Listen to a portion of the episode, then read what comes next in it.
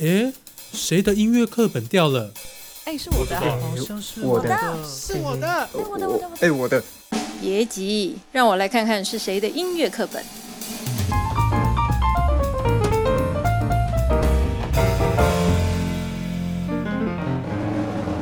欢迎大家收听，哎，谁的音乐课本掉了？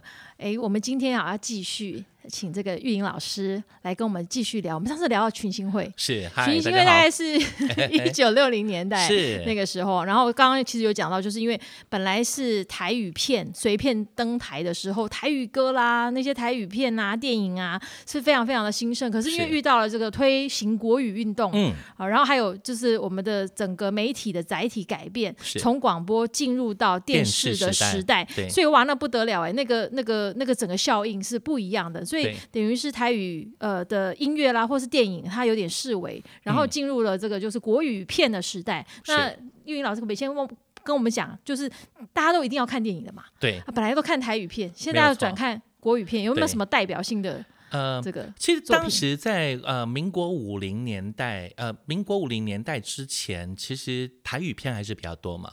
就是民国四十几年，大概一九五几年的那个时期。那一九五几年的那个时代部分，呃，就譬如讲台湾毛人的生多马雕瓜戏等这部分的作品，其实有有一些有被拍出来，是，然后也变成一个很重要的比例。后来就是呃用台语歌《昂的瓜》本来就红了。然后之后反过来拍电影，拍电影，然后让那个歌反正再推一波。譬如说像一九六年的乌雅辉啊，《桃花过渡》，头盔贵都，波破榜丁丁。一九五七年的《莽春风》，心生生，刚都雅物，这些都是拍成电影。然后像一九五八年的《莽丽扎龟》啦，《怪亚修》啦，一九五九年的一颗红蛋，刚听到很多作品，比如说《望望望春风》《月夜愁》，嗯，这其实在一九三零年代。当时就写了，是啊是啊。可电影是在后来部分才有去做发展，对，再去做发展。是是。那后来像一九六一年、六零年代的呃陈芬那个陈芬兰老师，我刚好前阵子跟他碰到面，我就很开心跟他聊当中，哦，讲到当时一代狗路为管蒙哦，对对，不过他爸爸也厉害。他爸爸就是真的，呃，因为喜喜欢音乐，嗯，所以他从小就听音乐，随着音乐长大。他父亲是一个企业家，嗯，所以父亲为了他就开一家唱片公司，哇，声宝唱片，当时嘛，大金的唱片公司。声宝唱片跟后来的这个电器有关吗？没有关系，没有关系。就是这个，就是很有趣的一一个逻辑跟过程。那国语电影部分，但从一九六二年，当时那个周安平老师。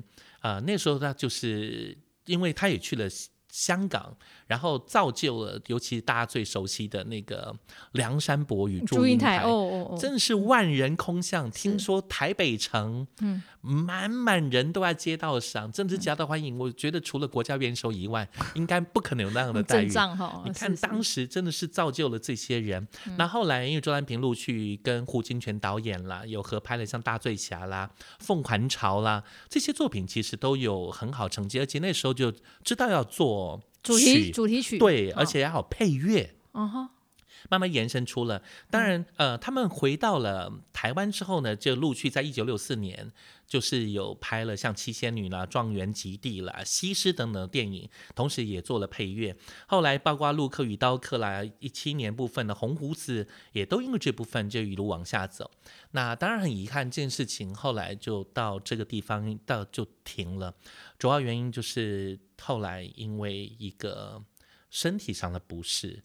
就真的是周安平老师就英年早逝，嗯否则他可以说是流流行音乐界非常重要的创作人，是是，就是写太多作品了，就这样一路延伸过来。是，当然，呃，电影时期群星会一走走十五年，嗯，所以其实就两条路线，电影也在走，群星会也在走，可能年轻人就不喜欢了。哎，为什么？他这个不是一个大众流行音乐的概念吗？可这个所谓的大众流行音乐的概念，就回到你要是符合我想要的，你现在听的东西跟以往听，就像年现在的年轻人，他喜欢听嘻哈、听 R&B，他喜欢听 EDM，他可能不会去听当时的音乐的那个作品，认为那个不是他要的音乐。所以等于是他音乐音乐流行音乐产业，它有点已经不是由下而上的长长成，而是由上而下，对不对？从公司等于它等于是一个讲的就是一个工业的制作哈，对，越专业反而哎可能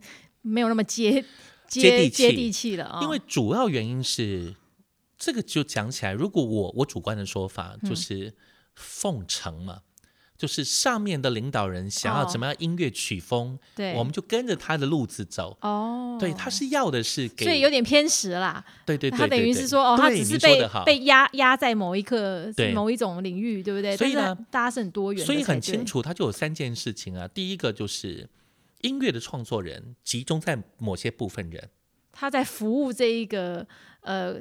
政府要推行的东西，是因为就是某些部分人，就是这些人，他们才说了算。以前不认为说每个人都可以写歌，写歌的人就在集中那几个人写所有人作品，所以那个当时的创作人，呃，是真的屈指可数的。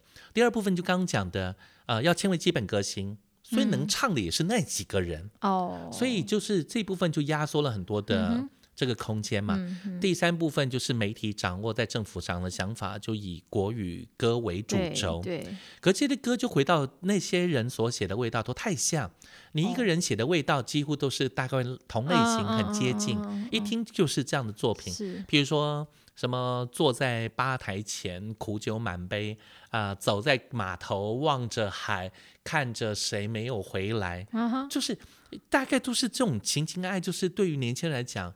太脱离现实，嗯，所以他们不喜欢。是，那年轻人怎么办呢？还要年轻人有出路。有自己的出路，生命会找到出路。对对对，他终于找到，就说，哎，那个时期因为因为做正好就是美军有驻守在台湾，嗯，所以美军的娱乐需要透过广播形式，透过音乐上需要部分也带进了当时大量的西洋歌哦，对西洋歌曲带进太多了，嗯，然后陆陆续续就透过当时的美军电台，呃，就是这样的播送。年轻人就趋之若鹜，觉得那个才是他们要的。对，很 fashion 啊。嗯，那那个时期流行的东西就是他们要的东西啊。嗯，所以这也造就了，呃，就是年轻人跟实际上那时候唱片工业实际面的东西，就是达不到年轻人要的那个标的。嗯，所以唱片业做的东西其实都不是年轻人想要的。哦，对，就是都认为是你们长辈的东西。是，所以他们就就是。转而去听西洋歌，嗯，就开始等于是，呃，我们说之前说有哈日啦，现在现在说有哈日哈韩，他们现在是之前是在哈哈西洋，对对对，那个年代真的哈西洋，哈，对对，那时候的年轻人是哈西洋，没有然后包括你刚刚讲的美军的进驻，然后有 ICRT，对不对？对，我我还记得我们以前都要听 ICRT，它是一种指标嘛。您您的年纪以你的有有有有，我们还是有听，我们还是那个是叫 ICRT，那个时候是叫美军电台。哦，一开始那个叫美 真的名字叫美军台，是后来 因为呃美军离开台湾之后撤退之后才转成 ICRT，转成 ICRT 的。对，因为 ICRT 有两个指标啊，第一个是你一定听到第一首的西洋的流行音乐，第二个就是学英文啊。对对，很重要，很重要。所以当年的很多 Billboard，所以其实那个时候讲起来很悲哀啊。民国民国六十几年，一九七几年那个时期，甚至到民国七七零年代哦，不知道能不能讲。应该可以讲嘛？滚石唱片公司当时做唱片，他们有一条支线是做西洋歌。嗯哼，他其实做非常多西洋作品的黑胶唱片，然后正式发行，全部都是盗盗版，都是盗版。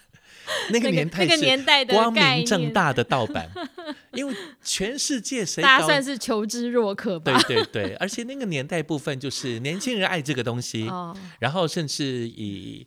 以就是滚石的两兄弟，他们也是听这些歌长大的，他们就那个时期的人物嘛。嗯嗯，那时那个年纪正好就在那个时期的年轻小伙。滚石其实一开始是一个一本杂志，是吗？它是滚石杂志社，在呃西元的七零年代是一本杂志。嗯，然后当时就为了做西洋作品的呃，就西洋歌曲的滚石杂志。哦，所以所以从滚石杂志后来才转型变成滚石的有声出版，出版哦，对，是一直到民先。介绍国外的音乐，对不对？后来他是因为嗅到了嗅到了商机才做的了，哦，对，否则一开始他们就是一本杂志。是是是，所以等于是一九六零年代，虽然说啊群星会这些大力嗯提倡这个国语哈、是国语的电影也好啦，国语的这个主题曲啊都非常的快正，还有个明星啊，但是呢，那个年轻人哦，他们有自己的想法，然后嗯他们喜欢的东西又刚好那时候美军。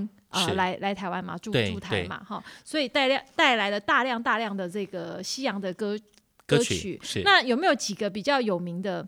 当时的唱西洋歌是很厉害的，很多啦，其实那个年代部分，呃，当然海外的，就是原来的西洋歌手，几乎在那个时期，在台湾地方几乎是大家都熟悉。对，台湾也有很多人，就是像年轻人，嗯很多年轻人他们自己本身呃就是在做演出，其实都不唱国语歌，都唱西洋歌歌曲。嗯。譬如说，像当时在美国在台协会在呃有几个咖啡厅，呃，可能在台北市有一些西餐厅，嗯，甚至学校的演出的音乐会、演唱会都是唱唱西洋西洋歌歌。没有离开这件事情过，所以几乎的演出就西洋作品。所以我们常开玩笑讲说，那个年代的年轻人，这些英文真的是超好好好的，真的超好的。那呃，台湾在那个时候就有几位重要的人物，比如说在《平遥报》里面演唱的胡德夫老师，哦就算是一个重要的驻唱人物，是超边弹边唱，对不对？哦，那那哦时期很多人呢，像呃很多年轻人就是找到了演出空间，一嗯把吉他，一个 keyboard，、嗯就能够把那些作品诠释了淋漓尽致，嗯。又可以赚钱，又可以唱自己喜欢的，又可以分享自己喜欢的音乐作品，是。这是非常非常棒的一件事情。所以呃那个时期几乎年轻人都吃这一块，但对于一般的就是民众而言，他们还是回到原来他们自己喜欢的那些作品，但是实际上还是有一些改变，因为后来政府也发现了，就是真的不能一直用这样的方式去经营音乐，发现音乐有一点称之叫堕落吧，因为就被叫做靡靡之音嘛。哦，这四个字是在那个时期，在七零年代就冒出了这个字眼，呃，尤其在六零年代，应该讲六零年代，六零年代就冒出这个字眼，这个对于很多的当时的民众是不喜欢的，那政府就想要出手去处理，所以那时候就有几个重要事情啊，比如说什么优良歌曲的选拔啦。呃，像黄仁清老师，他就说他自己是第一届优良歌曲选拔的重要作品。那时候他有一首歌写给于一天的小诗，就入选，还而且还颁发了证书。嗯，对，然后那时候还有一个叫做净化歌曲运动，嗯，就是要求写的歌要对国家、对民族要能够赞扬，能够有正面的形象，讲正面的议题，谈正面的方向，不要在一些八股情情爱爱的东西。那是不是跟救我后来的救团救国团歌曲呃，不同有路线？有一点点像，但是因为它时时代代时代拉的比不较远，对比较不一样。那个时期的作品大概就是新闻局那时候的行政院新闻局说了算，嗯。所以这个事情就造就了他们就规定嘛，嗯。每一年要选出多少首歌要被列成就是优良作品优良作品、优良歌曲。嗯，另外就是这样的行为做了一个进化歌曲运动。嗯。那第二大块就是歌曲审查制度。嗯，他们就规定说，既然这样子，为了让歌曲不要离题太远，所以干脆来定一个歌曲审查制度。所以我们常常会看到以前的哦唱片上面会写什么审次呃第哦一三七次，啊哈，有一个字号就对了，那个字号其实不是年代，它是呢第几次的审查，它就是每固定一个时间，可能一个月两个月。开一次会，集中审查。哦。那审查过的部分呢，就会被定，呃，就会比如说你是第几次过的，然后就会有一个那个号。就在那个会议、第几次会议上过的。过的，嗯。对，但是有些东西它是没有办法，它就是哪怕你过了，它就规范你可以出版，可是它要求媒体不能做播送，啊？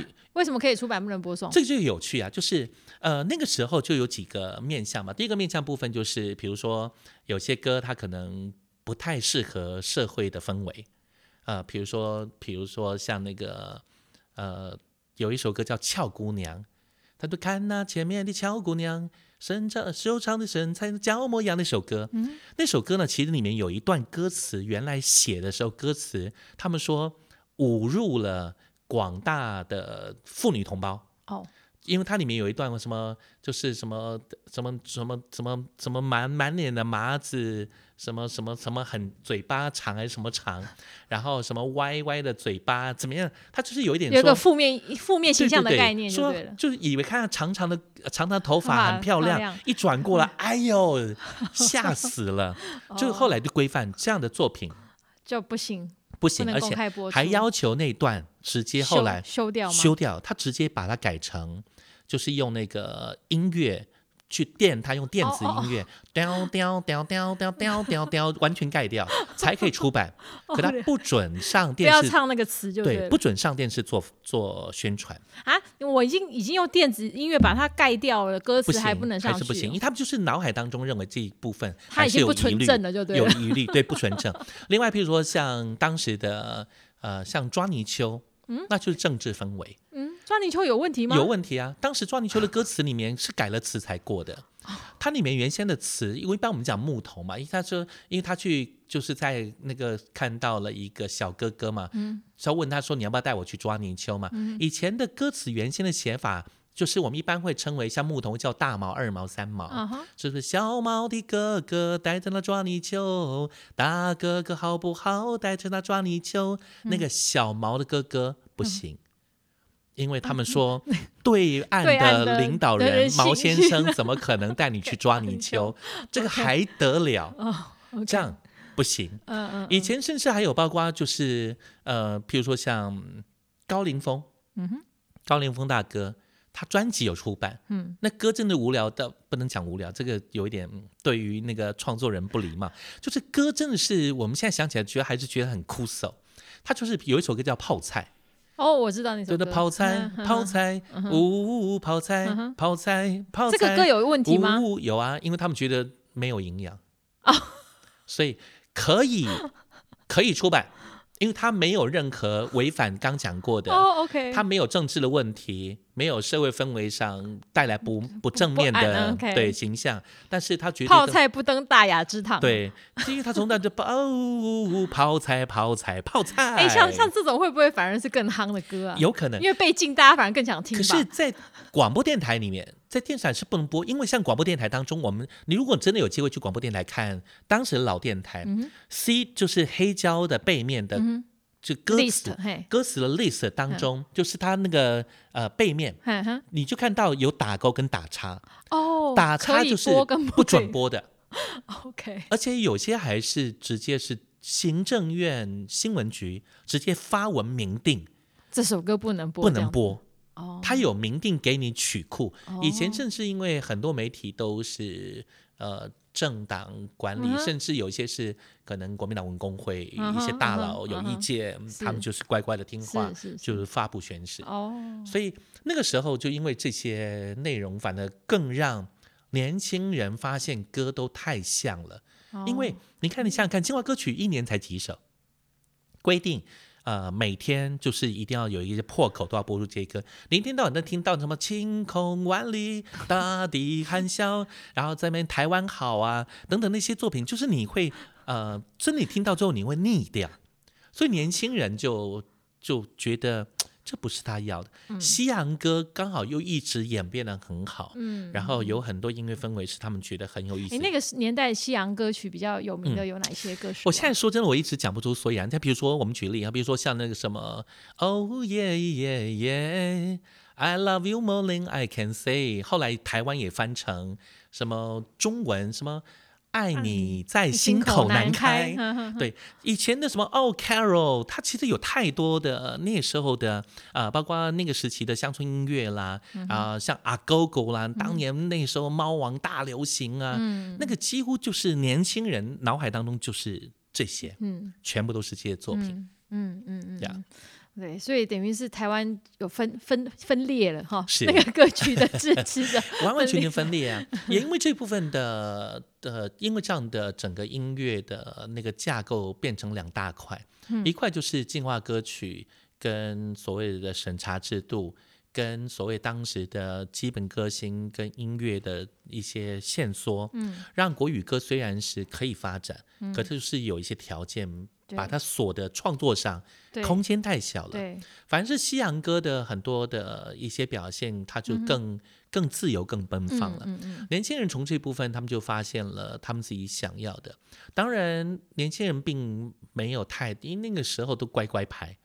都是乖学生，是不太敢有任何反动的或者任何的思想上想法。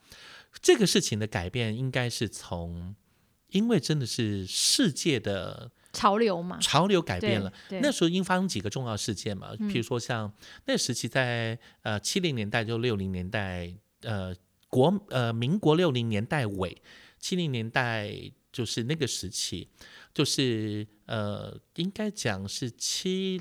七零年代对，西元七零年代，一九七零，我们常会把那个呃西元跟民国常会搞混。对对，西元七零年代初，对，石油危机，嗯，又发生了钓鱼台事件，嗯，我们又正好又被迫退出联合国，这部分让更多年轻人觉醒了，嗯，然后他们就发现应该不能只有一直。听仰仰赖仰赖别人的作品，对对对，应该要有自己的思想，嗯，主要是要自己的思想，因为这部分就让年轻人开始去思考这这个角度。是，那从呃听西洋歌到后来开始有一些自己的文字上的主角，嗯然后就出现了用呃。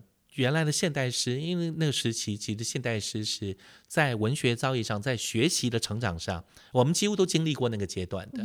所以那时候的很多的重要的现代作品呢，像那时候徐志摩老师的呃创作啦，呃，更多那些那时候的大词人的作品啊，很多可能唐诗宋词。哦，就是那个时候会先把一些呃诗词的经典成型的。经典作品拿来谱曲，对对对，然后这就造就一开始校民歌运动一个很重要的开端。嗯，如果没有这样的氛围，这个社会跟国际的氛围造就了台湾的年轻人觉醒。嗯，年轻人可能也不会去想要自己去写。写然后从原来的文字。只是以谱曲的形式去做，嗯，那当然这一件事情后来的火花就一路到一九七五年，嗯，就因为是真的是呃杨贤老师就在台北中山堂，嗯，举办了一场音乐会，嗯，整场音乐会的表现的形式就是用余光中老师的《白玉苦瓜》的现在是作当中的作品，他写了像呃民歌四韵啦、民歌手啦等等的，总共填了八首歌的谱。谱曲是，而这样的作品就做了发表。嗯，那因为这个事情的发表，其实有造就了就社会上的氛围，觉得是很好的。嗯，那当然包括就有很多人就开始，包括秦广就把他的那但那场演出也去做了呃实况的播出。嗯。那包括陶姐也在她自己个人的节目《中心民歌》当中，她也做了把这件事情做了推波助澜，鼓励更多人可以写作品放到她的节目当中去做发表。是那哎，这件事情没想到就一路的就如这种野火般的就一直蔓延烧开了。哇，这个事情就。让洪建全文教基金会那时候也很重要的基金会，对，呃，洪建全文教基金会他们觉得这件事情是很好，他们就主动提出帮杨贤老师，就是发行他的作品，就出了后来的中国现代民歌。所以他的那个呃歌曲是先有单曲的出现吗？还是呃，应该不是，应该是说先有了现场演出哦，因为那时候他在台大念研究所嘛，哦，对，他是先有了。现场的作品先做了发表，嗯，被洪建全文教基金会是因为透过陶姐的的推荐，是。让他们真的在陶姐家里面见了一次面，他们觉得这件事情很好，他们就鼓励年轻人可以做这件事情的推动，才后来才把那些作品拿去了做了黑胶唱片，嗯嗯是后来才去做这个事情的。是那等于台湾的这个歌曲哈，台湾的这个创作歌曲走出了一个跟以前完全不一样的路哈。因为我们从一九三零年代开始，之前我们前一集的开始聊起，其实它都是一个比较商业的产业面的一个思维，而且都会集中在某些人的思想上，就说太雷同的东西。对对，像以前就是哎。呃，随便登台哈等等，然后去有公司的是操作造星运动等等的，可是一直发展，然后当然很多的政治上面的动荡哈，让大家其实就是有点有点像一个跷跷板吧，哈，一下偏这边，一下偏那一边，好，一直一直就是跟着这个呃呃上面的这个同呃政府哈的的喜好去做一些呃。不自由的、不自由的发展哈，那一直到一九七零年代呢，一些觉醒是呃年轻人觉醒，开始要创作自己的歌哈。对，这个所以嗯，台语的不是台湾的这个流行音乐，等于是进入了一个非常丰沛的一个呃生长时期，很自然的。刚刚讲的就是哎呃，如雨后春笋般哦，冒出所有的这个创作的一个一个呃很重要时期，大概就是民歌是。开启了民歌时代的这个的这个新的新的一个一个一个一个呃乐章了哈。好，那我们今天呢，哎，先聊到这边。好，等我们下一次的节目呢，再回来再请玉老师来开开始跟我们讲这个民歌时代。不知道您课本掉了没？大家的课本赶快捡起来，赶快捡起来。好，那我们就下次再见喽，谢谢大家。